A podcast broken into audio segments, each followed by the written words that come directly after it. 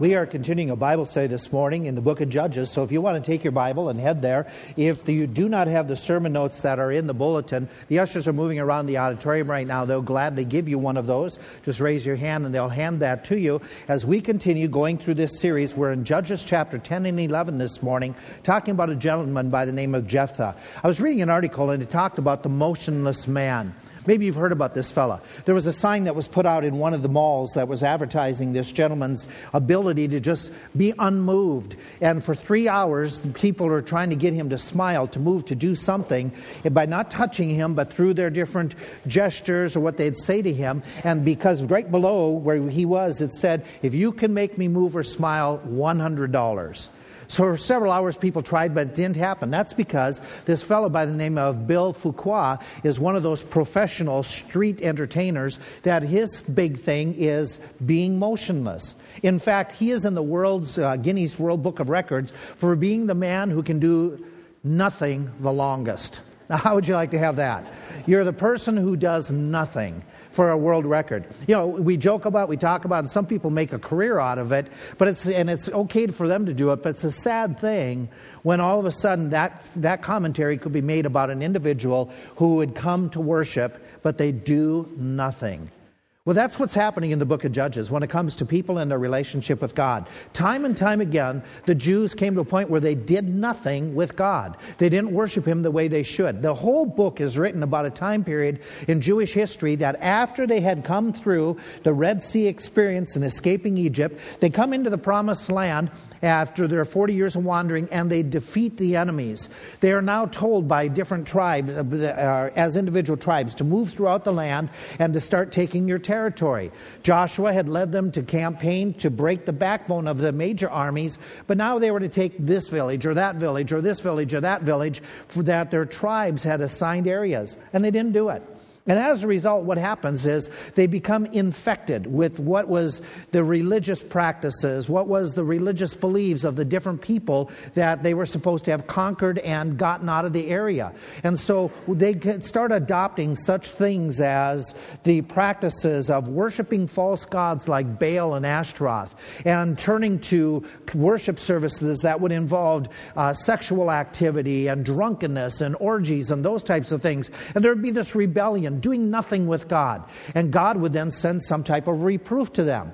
He would raise some of the military powers that were surrounding Israel to come in and serve as a paddle, if you would, in spanking them, a disciplined fashion. And he would reprove them and show them that their rebellion against him was wrong. And the people would suffer. And all of a sudden, sometimes 10 years, 6 years, 18 years, as we'll see today, and another 8 years. They would have different peoples come in and they would conquer them and they would put them as uh, uh, slaves and subjection and take their property or take their incomes or their crops. And they would then, in desperation, cry to the Lord and say, God, we need you to, to heal us, to protect us, to restore us to a place where we are blessed once again. So they would call out in repentance, but then God would send in response a judge. And that is the book of Judges. It's not people who would come and hold court, it's people who would come and be military leaders. They would come and they would judge the enemy by taking and, and moving in rebellion against them or armies against them or one on one going against them, as we'll see when we get into Samson next week. And so the people would have a period of rest. They would all of a sudden start experiencing prosperity again and they would start experiencing their own freedoms once again. Sometimes they would last a few years, sometimes 40 years. And then there would be a, re, a repeat of what would happen. The people would start rebelling. They would drift away from God. They'd do, do nothing with Him again and start turning to the drunkens' orgies once again. And God would send them then the reproof, and there would be repentance, and He would rescue them with another judge. And as we go through Judges, there's a cycle, one after another, over a period of several hundred years, where different judges were coming. Now, we've talked about those judges that came, like Othniel and Ehud. We talked about Shamgar. We've already in our study talked about Deborah and Barak, who served together, Gideon. But then in chapter 10, if you look at verses 1 and 2 and verse 3, it mentions two different judges. It mentions Tola and it mentions Jair, and it just gives a little bit, very little about them. So, so little bit, but we don't know exactly what campaigns they led or what, what exactly what territory they might have conquered. And so he just gives a couple different comments about those judges. And then the most of chapter 10, 11, and 12 talks about a major judge. His name is Jephthah.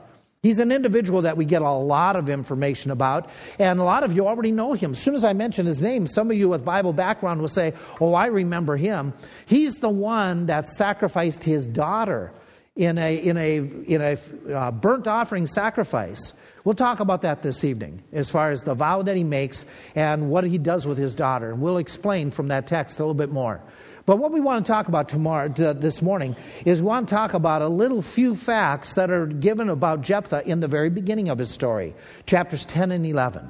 And so it gives us some more of the details about his life. And I want to make, make sure you understand before you walk away today four major facts about this man that are good for us to think about because we parallel a lot of things in his life what experiences he had, we can have some similar experiences in a different age and a different culture. So let's look at the facts. Fact number one is this Jephthah was a man who came from a very, very rough background.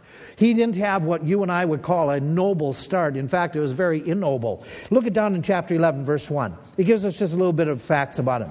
Jephthah the Gileadite was a mighty man of valor. He was a son of a harlot, and Gilead begat Jephthah. Gilead's wife bare him sons his wife's sons grew up, and they thrust out Jephthah and said to him, You shall not inherit in our father's house, for you are the son of a strange woman. But, so here's what we have. He's from the tribe of Manasseh. That is a, the, the term Gilead for territory would include Manasseh and uh, some of uh, Ephraim and Gad. And sometimes they would group the three together and call him Gilead. Well, Gilead is also this man's name, taken from the territory. So his father's name is Gilead uh, who is in that region, that same area. His mother's a prostitute.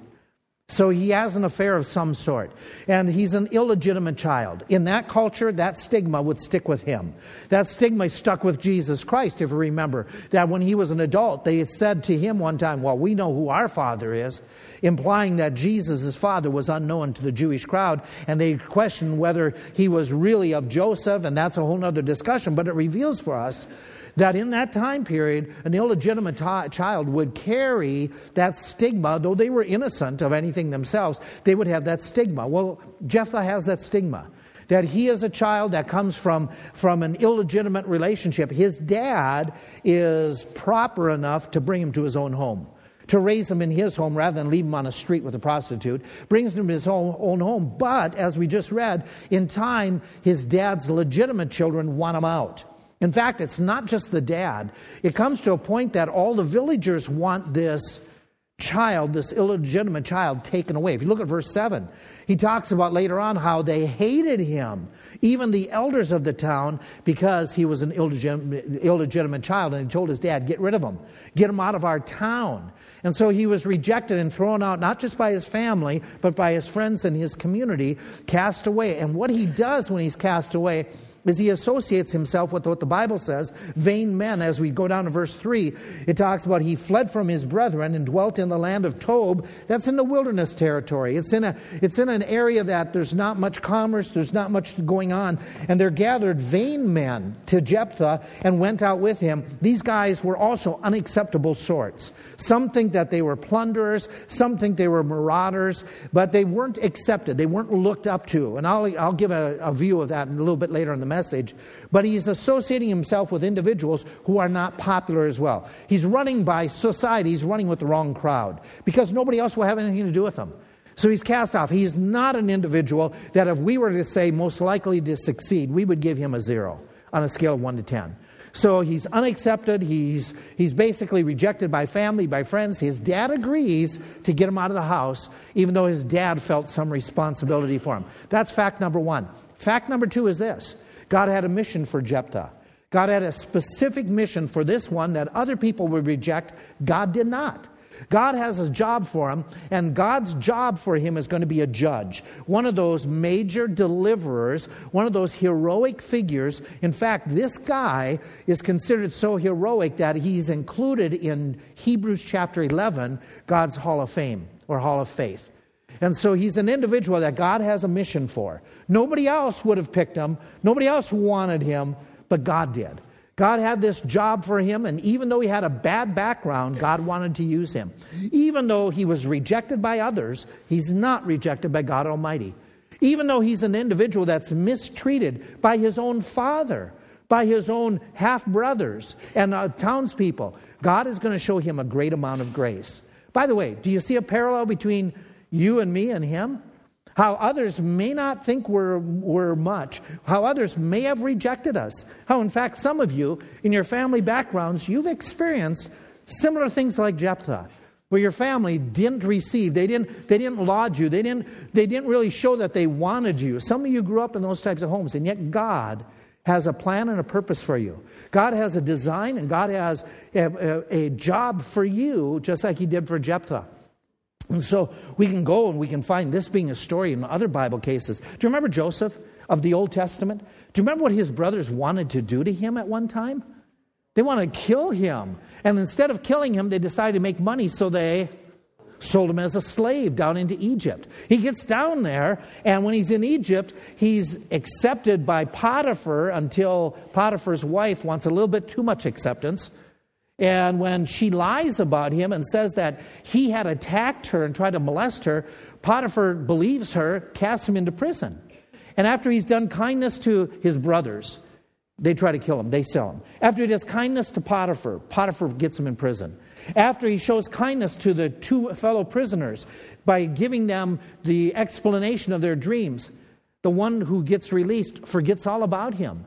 And years later, when he's finally elevated to the spot where God can use him to make a big impact, his brothers show up. And his brothers, he has the choice of showing revenge or he has the choice of forgiving them. And he forgives them and he makes this classic statement What you have meant for evil, God has brought about good or meant for good. You have another character in Scripture, same thing. Same thing, his family ignored him. In fact, when Samuel comes to anoint one of the sons of Jesse as the new king, Jesse parades his boys before him a couple times, but forgets all about the youngest, David. And doesn't even bring him to this point when, when Samuel said, Surely it's got to be one of your boys. Dad even forgets about his youngest son. We would never forget about our kids, would we? But Jesse did. Jesse forgot about him, and later on, his brothers mock him and ridicule him. In fact, later on, when he's an outlaw, only when his own family is put out by the community do they finally rally to him. There's another character that relates to this Jesus Christ, who came unto his own, but his own received him not. Does he understand? Does he sympathize? Does he empathize with those who are often rejected by others? And yet, God loves them. God loves you. He has a plan for you. He has a mission. Now, let's talk about that mission in particular for Jephthah. The mission is really important to what and, and comes about is what happened in chapter 10. We got to back up a little bit and find out the setting before we get into what was Jephthah's job. His job was to be a judge, we said, but how bad was it? Go all the way back to chapter 10. Look it down in verse 6. In verse 6, it tells us that Israel was in a state of rebellion. It says that the children of Israel did evil again in the sight of the Lord. And so they rebelled, they apostatized. And as a result, God allows them to be attacked. Verse 7 talks about the attack. The anger of the Lord was hot against Israel. He sold them into the hands of the Philistines and into the hands of the children of Ammon. Now, to, for you to get this correct in your understanding, you have to remember Israel is a narrow state at this time. Jordan River is running down through the middle. On the western side, the Philistines lived. On the, am I saying it right? Yeah. On the eastern side is where the Ammonites lived. And so on that western side, God allows the Philistines to attack, and the hero that he raises in opposition to the Philistines is.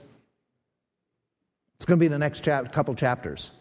It begins with an M, and it sounds like a store with a son at the end. Okay? Sam's son, okay? He's the one that's going to defend. He's going to defend against the Philistines. Then on this side, Jephthah is raised against the Ammonites. So we're getting right now the story on this side of the Jordan River.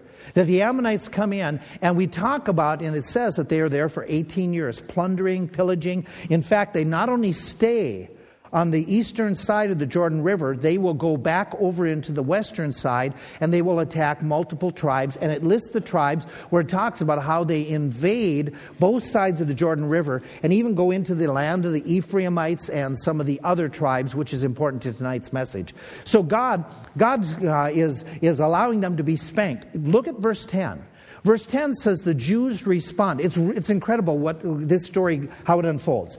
It says, The children of Israel cried unto the Lord, saying, We have sinned against you, God, both because we have forsaken you, our God, and also served Baal. That's that false God. Look at the next verse.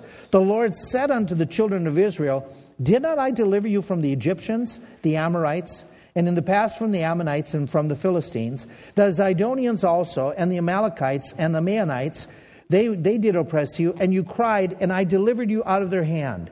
And I've done it. His point is, I've done this time and time and time again. And yet, verse 13, you have forsaken me and served other gods.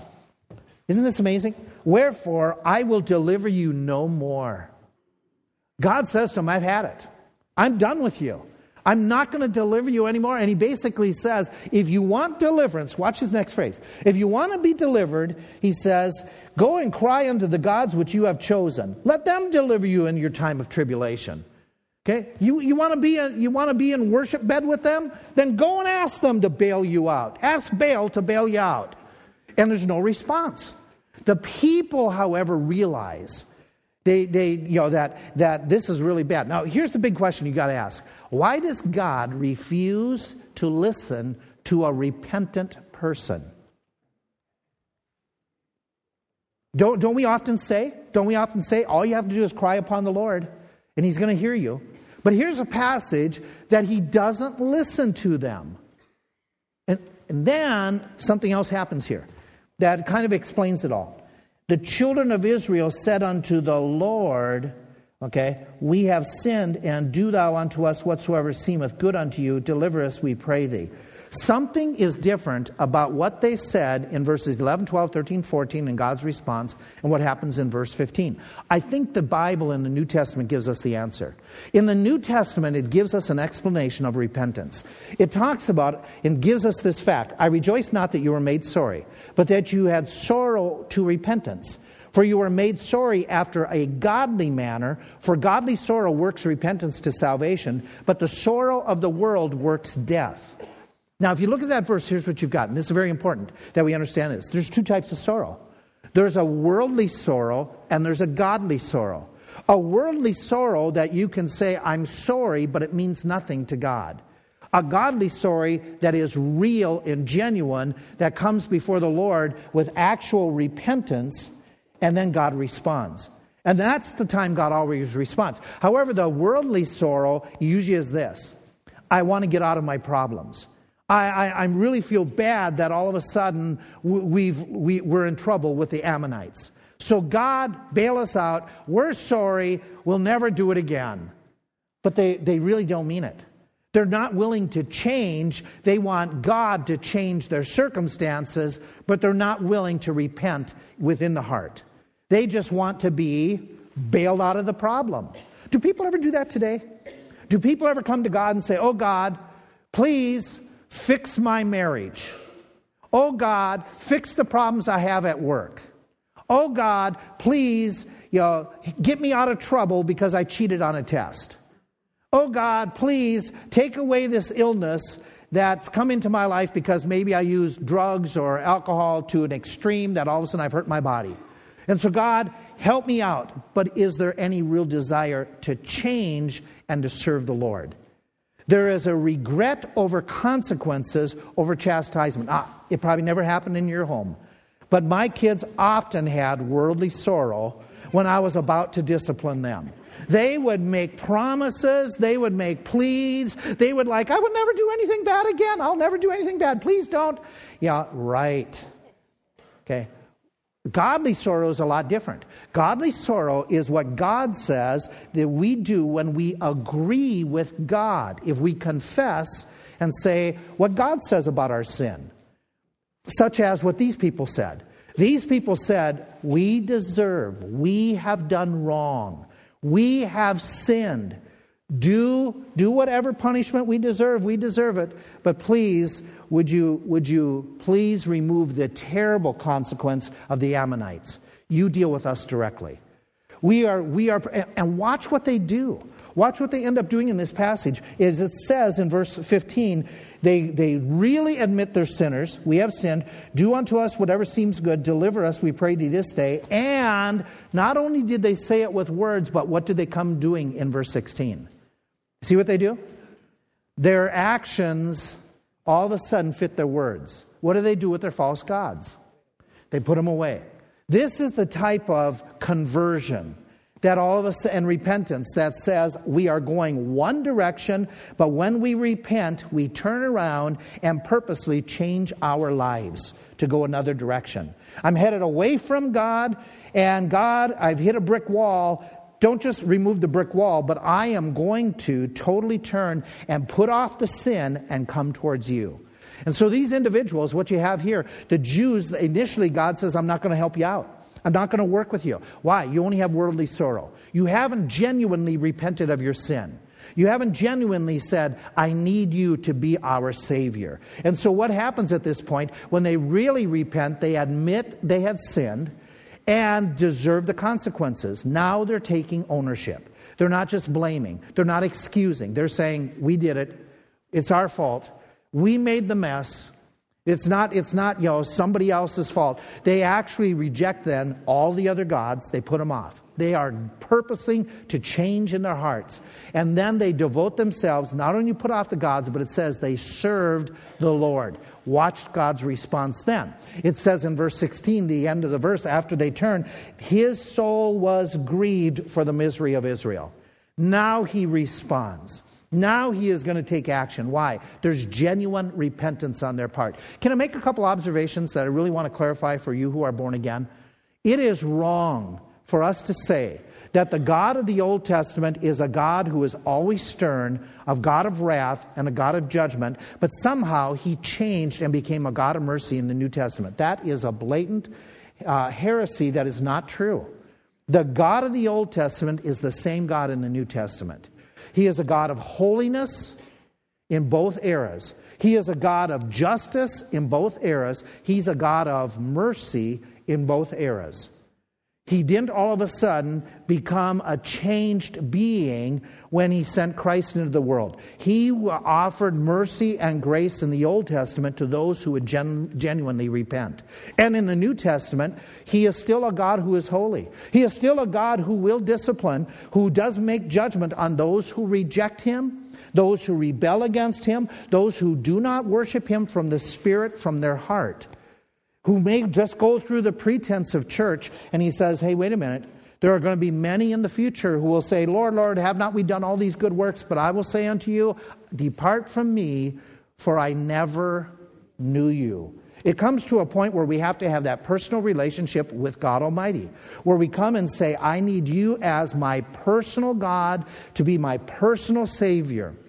And when we do that, when we come before the Lord and realize that Jesus Christ is going to forgive us of all of our sins, if we genuinely repent, and not just say, I'm sorry, but genuinely repent in our hearts to say, I don't deserve your grace. I deserve eternal punishment in hell, but I know you love me and you're offering me a gift of forgiveness. And we turn and say, Jesus, not only forgive me, but I want you to be the God I worship and the Lord of my life. Then, when we have genuine repentance of that sort, then God shows that to us. And He was willing to do that in the Old Testament as well. Something else is important. God was, is desirous to show mercy upon those who genuinely repent even the Jews who had sinned multiple times.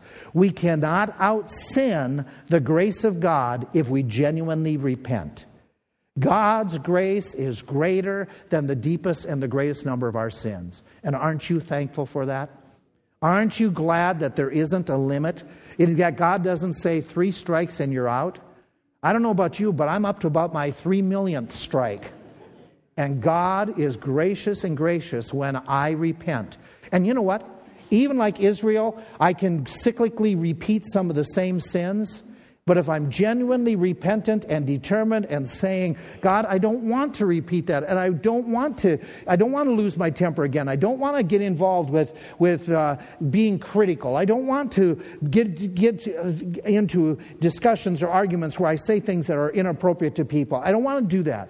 If I am genuinely repentant and desirous to change, God will forgive me, time and time and time and time again. What a great God we serve. What a magnificent God. God is gracious to bless those who reject. And that with that in mind, that's why we make this comment. God had a mission for Jephthah. That was our fact number 2. He had a terrible background, God had a mission for him. Let's do fact number 3. Jephthah was willing. He was willing to do this mission that God had for him. Now we jump back to chapter 12, uh, chapter 11. We get back into the story that, and what we have to figure out is what's going on here. Now, follow the little bit of the story. We have Verse 5 It was so that when the children of Ammon made war against Israel, the elders of Gilead, that's the town that had thrown Jephthah out before, they went to fetch Jephthah out of the land of Tob. And they said, Jephthah, come and be our leader that we may fight against the children of Ammon. And Jephthah said to them, Hey, um, didn't you hate me in the past? Didn't you kick me out of my father's house, or had my dad kick me out of the house? Why are you come unto me now that you are in such distress? And the elders of the city said, We turn again to thee now that you may go out and be our leader and fight against the children of Ammon and be our head over all the inhabitants. And he says, Okay, if you genuinely mean it and you're going to let me be the leader, then I'll do it. And says in verse 10, the elders of Gilead said to Jephthah, The Lord be our witness between us if we, would, if we do not do according to our words and let you be our leader for good. And Jephthah is willing to take on the task of being the military leader to go against the Ammonites. Now, I want you to catch something. Again, this is, this is really critical. This is one of the most difficult days that the book of Judges has described to date. One of the most wicked periods of time to date. Because if we go back into chapter 10 again and look at verse 6, there is something in verse 6 where it says that they turned to evil against God again. There is something we never find in any other text in the book of Judges. That shows how bad it gets. Look at verse 6, and you can count in your mind the number of gods that are mentioned that they turn to. It says in chapter 10, verse 6 the children of Israel did evil again in the sight of the Lord. They served Baal, Ashtaroth, the gods of the Syrians, the Zidonians, the gods of the Moabites, the gods of the Ammonites, the gods of the Philistines, and forsook the Lord and served him not. Giving that background information they have adopted more than any of their past ancestors, they have gone into paganism deeper and farther than any of the other Jews in the book of Judges.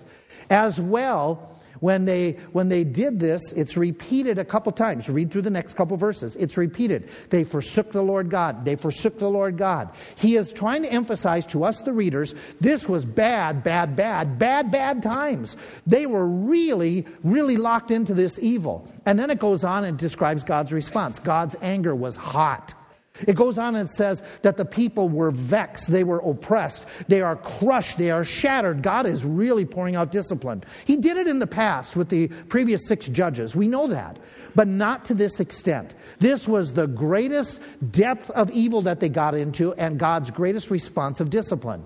And so it's very clear that the Israelites are in sore distress. Even though only a few of the tribes are under attack, it has spread. They are in bad, bad trouble. The worst of days, and yet God can work.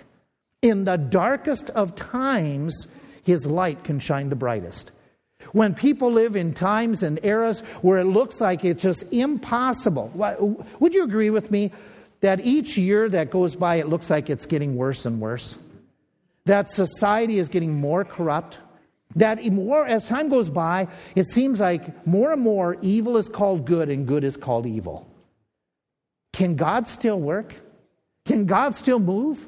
Can God still can God use us in that environment, even in bad times? The answer is absolutely positively. God can do great works even in great times of evil. In fact, notice something else. He wants to use Jephthah, and Jephthah agrees, even though he knows this is terrible, terrible uh, situation. I'll, I'll take the task. I'll go. I'll go into and be the light in the middle of the evil, dark days. And he'll do it even though it involves helping people who did him dirty in the past. Remember, we've already read. In the past, those people, they, they, they, they kicked him out of their town. They went to his dad and said, Even though you brought your son into your house because you thought it was your duty to raise your son and not let him, let him be raised on the street, we don't want that son here. We demand you get rid of your kid out of your community, out of our community. We don't want him here. Hey, listen, if you were the dad and you got the pressure to get rid of your kid, you would tell those leaders to take a hike or something more stern. And if you are the one, and, and, and if you're the one that they're talking about, you wouldn't want anything to do with these leaders.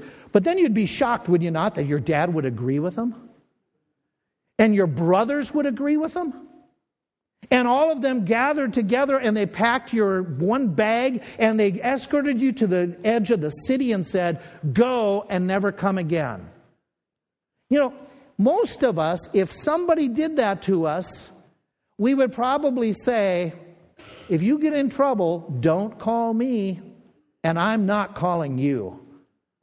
So here they come years later, and they come to him and they say, Hey, listen, we need your help. Why is that? Well, let's go back to where it's, we read about Jephthah before. He was with a group of vain men, it says, men that they went out with him. That passage back in verse 3, that statement tells us what happened to him. It gives us information. By the way, the word vain, some will say, yeah, that means robbers, looters. That's possible. That's possible. It could also mean in that era, there is some writing that these are guys who didn't have employment. They didn't have land. They were empty of everything. And so people would look at them and say, hey, listen, you have no land, you have no house, you have no property, you're just worthless. And so they were people that turned towards crime, maybe. Or these guys, I think in this text, I think what they did is the same thing David did later on in, in 1 Samuel. David gathered his men with him who were called the same thing. And while they were in that region, in that territory of the wilderness, David was in and was behind the scenes. He was attacking the Philistines and protecting the Jews, but not, but not advertising it. He was the Robin Hood of his era. Is that the same thing that Jephthah was doing? That Jephthah was doing the Robin Hood thing robbing from the Ammonites and giving it to the Jews. We don't know, but this much we know. The Gileadites now, years later, after hearing about his exploits, after hearing about what he's been doing, they think he is worthy to lead them.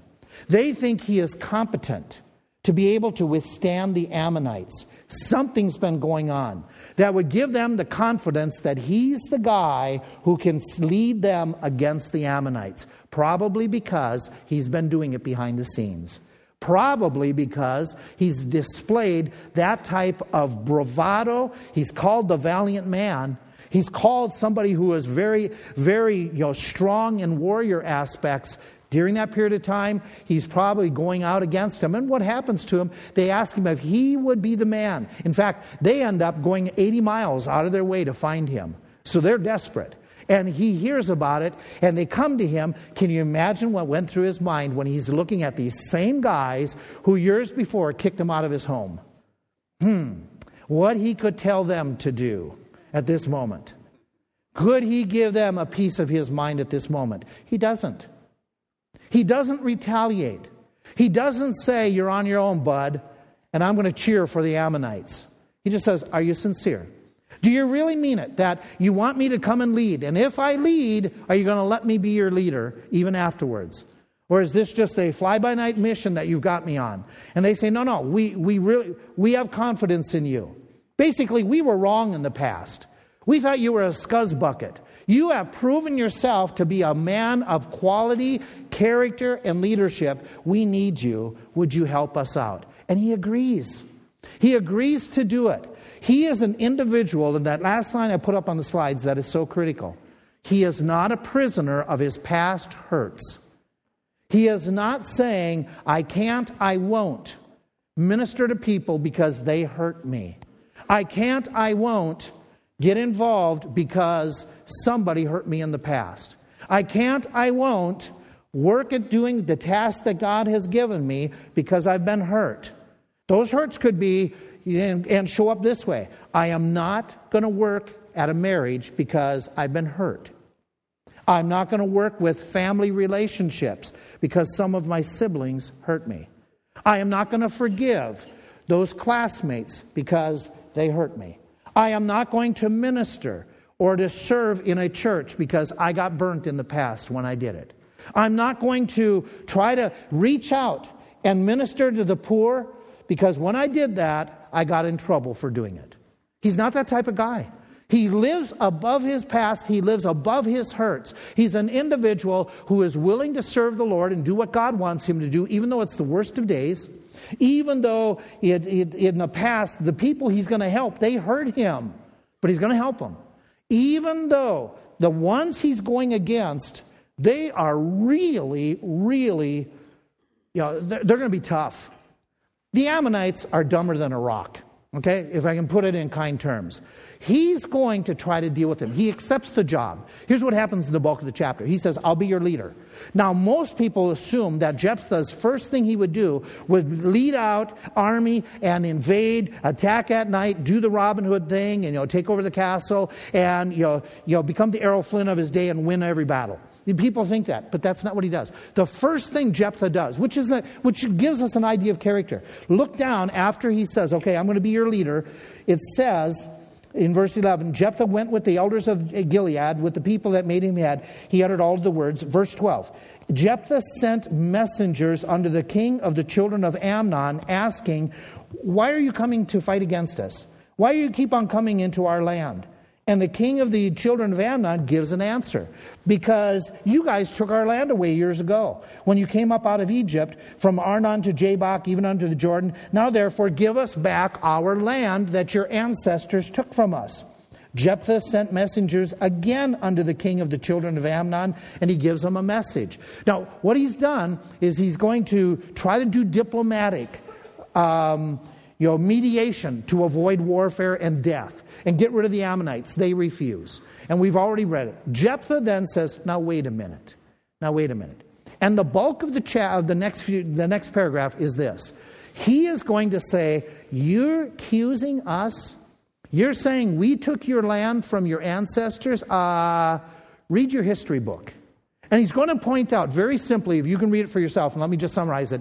He's going to say, when we came through this region, you didn't own the land. It was the Amorites that owned the land. You guys didn't have any territory. You were a minor tribe. You didn't own everything you're laying claim to. It, it, historically, what you're, the deed you're trying to say is yours, that deed never was yours. It belonged to somebody else. Then he's going to say, besides, since God has given us this land, it would be wrong for us to just abdicate it since God is the one that gave it to us and told us to keep the land.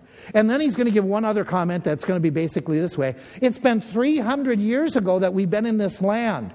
Squatter rights, guys. Why are you making a claim 300 years later to land that never was yours?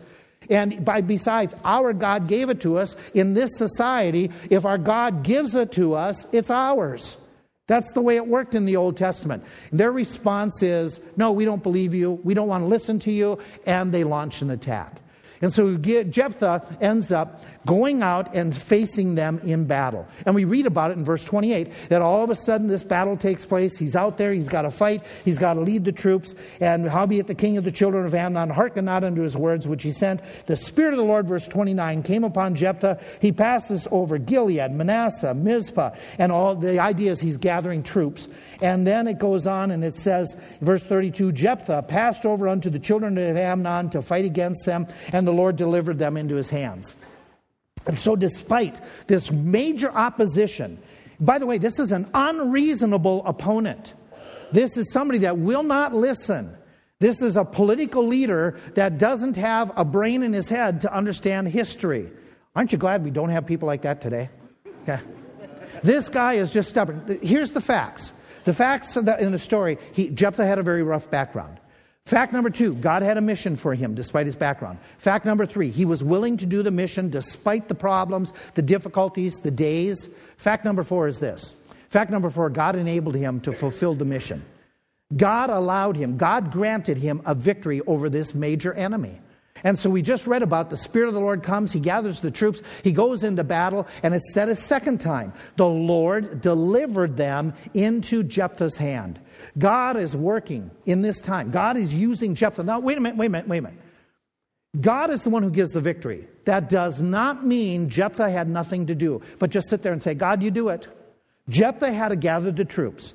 Jephthah had to do the diplomacy. Jephthah was required by the, by the word of God, by the leading of the Lord, that he put some effort into this. Even though God was working, he had to do some effort. Even though God promises to provide your needs, you still have to work.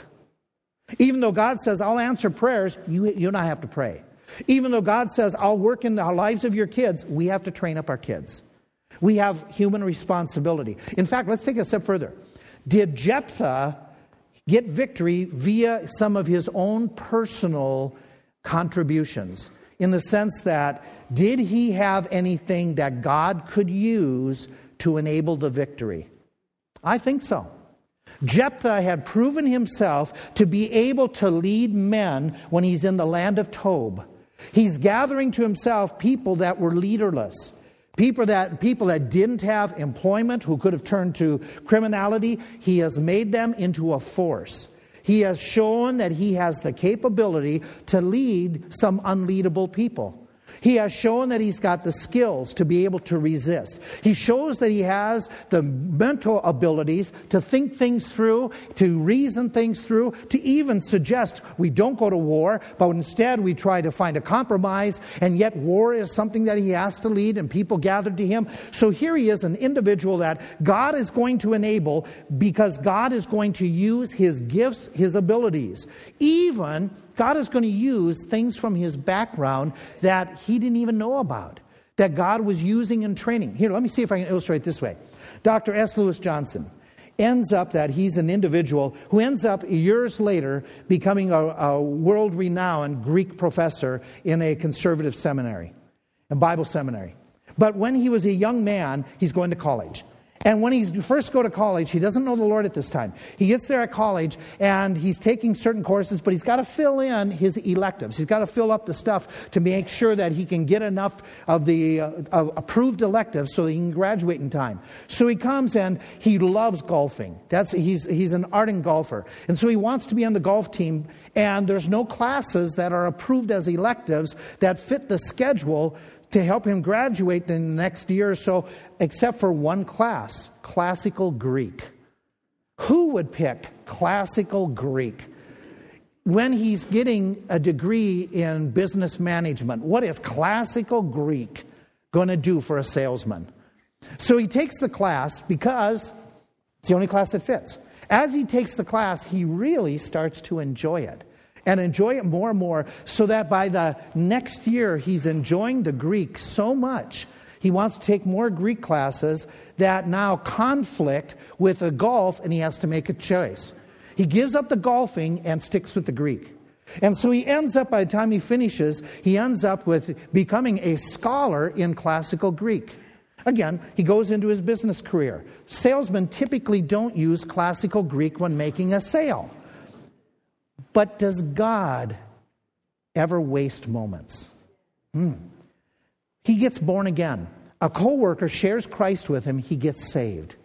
He realizes he needs Jesus and he prays. And as he is reading his Bible and, and studying the Bible that next year or two, he really feels compelled by God to consider going into vocational ministry. And so he enters into seminary. Guess what seminaries we require students to learn? Greek so that we can deal with the New Testament.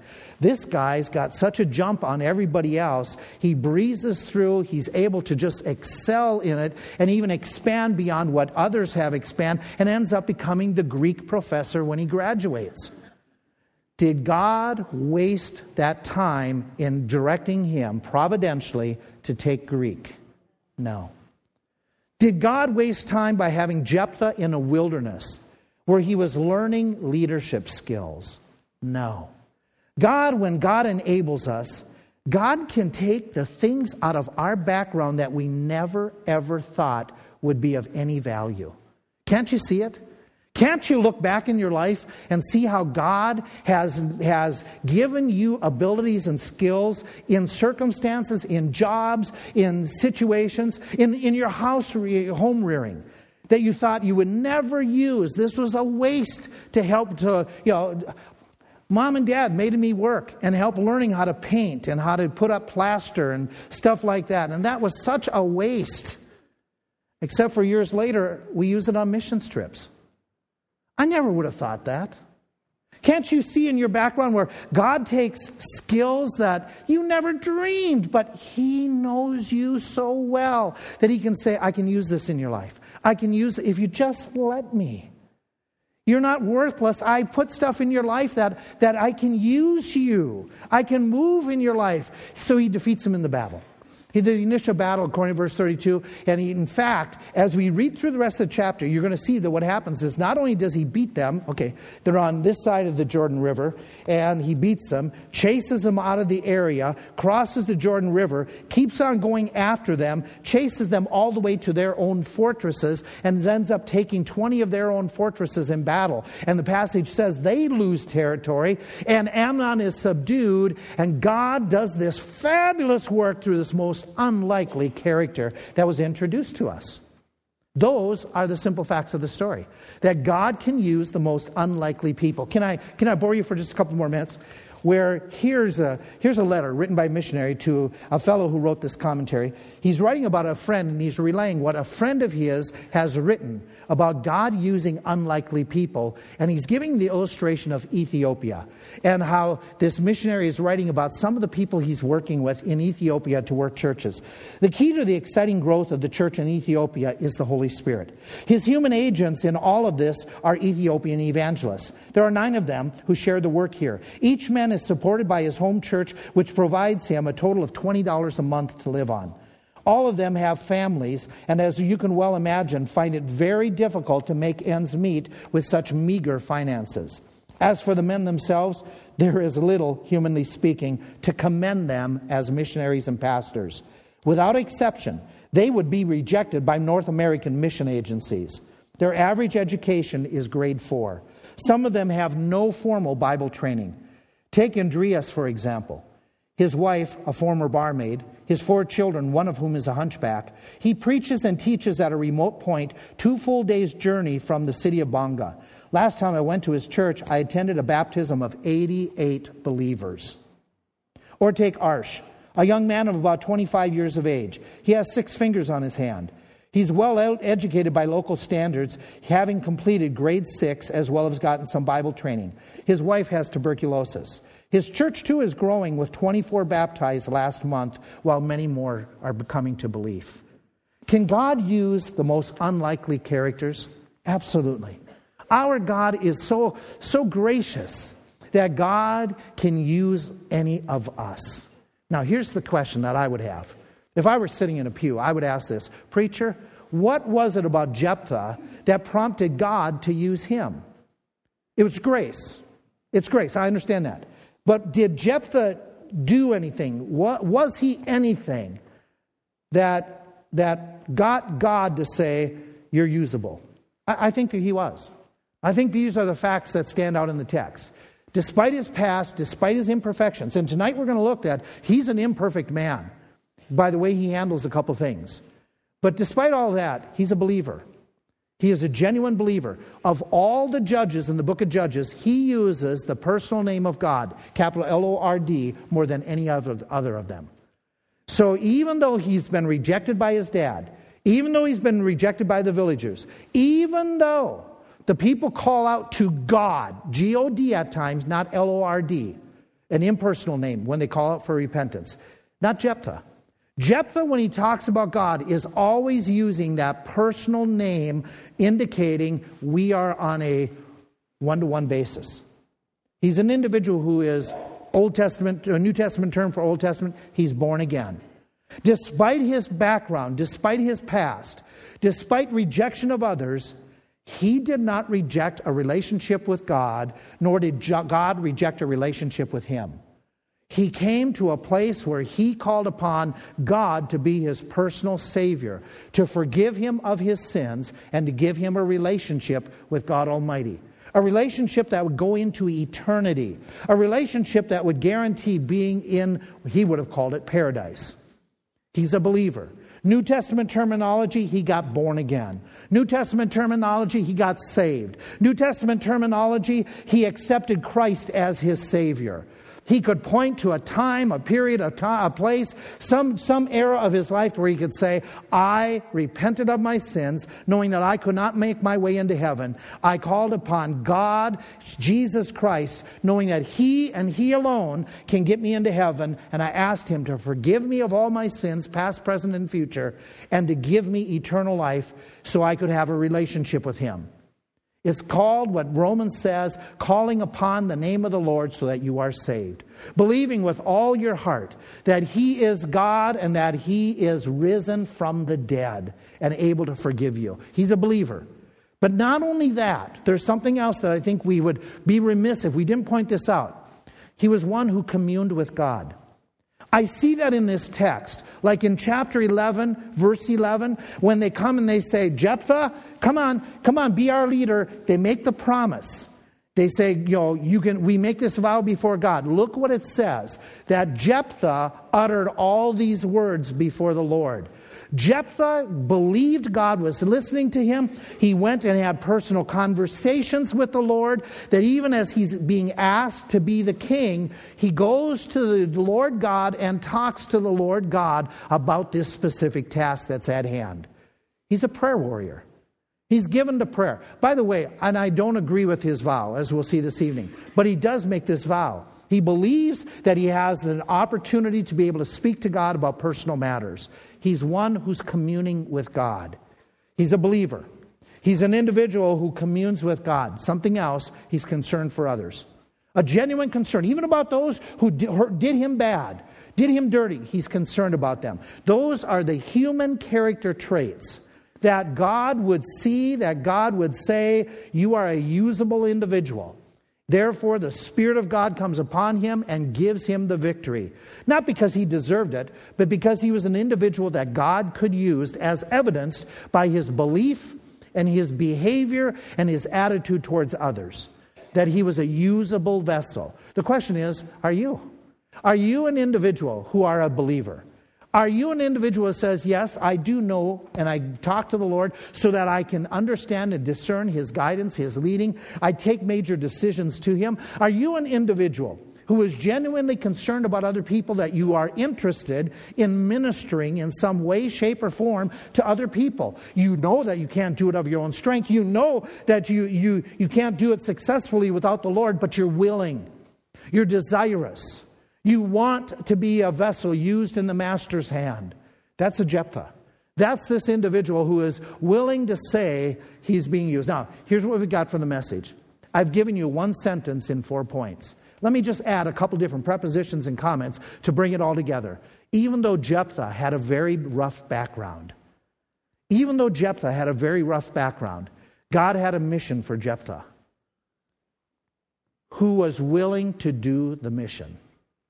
Therefore, God enabled him to fulfill the task. That's this message. In one sentence. Now let's just do one thing with it. Let's replace your name with Jephthah's and see how real it is. Even though your name had a very rough background, God had a mission for you. You who were willing to do the mission, therefore, God enabled your name to fulfill the task. The truth of the matter is not what about God? The truth of the matter is what about you? Are you willing? Oh, I know God has a mission for you, He has a mission for me. I can just sit here real quickly and start saying, here's the missions that God has for us. The missions that include sharing the gospel with family and friends, helping others via praying for them on a regular basis. The mission of raising your kids to love and serve the Lord, to have a godly example of a strong marriage for your kids, your grandkids, and those around you. And yet, without the Lord, you're not going to be able to succeed. To minister to the missionaries via prayer, via encouraging letters. That's a mission God has given you. that God can use you as to help minister in the church body where you serve, if it be this church, to help contribute in the teaching, in the ministering, in the, in the outreach of the church, to assist, to minister to the widows, the poor, the orphans, to do some ministry to help those individuals out, possibly, to teach God's word to some class, to help conduct even ministries to the elderly who are shut in, like at a rest home. That's a ministry. That's a mission that God has placed upon some. And you say, but I can't do it. Yes, you can with the grace of God. To do a Bible study with your classmates, or maybe do a Bible study with neighbors, or maybe even getting involved in a Bible study and going to the addiction center here in town that has invited us to come and to teach on a, on a couple times a month to people who want to hear. The idea of ministering to the physical needs of the ill, the afflicted and we're limited, I understand. We can't do the medical practices, but can we assist them at their homes, at their places?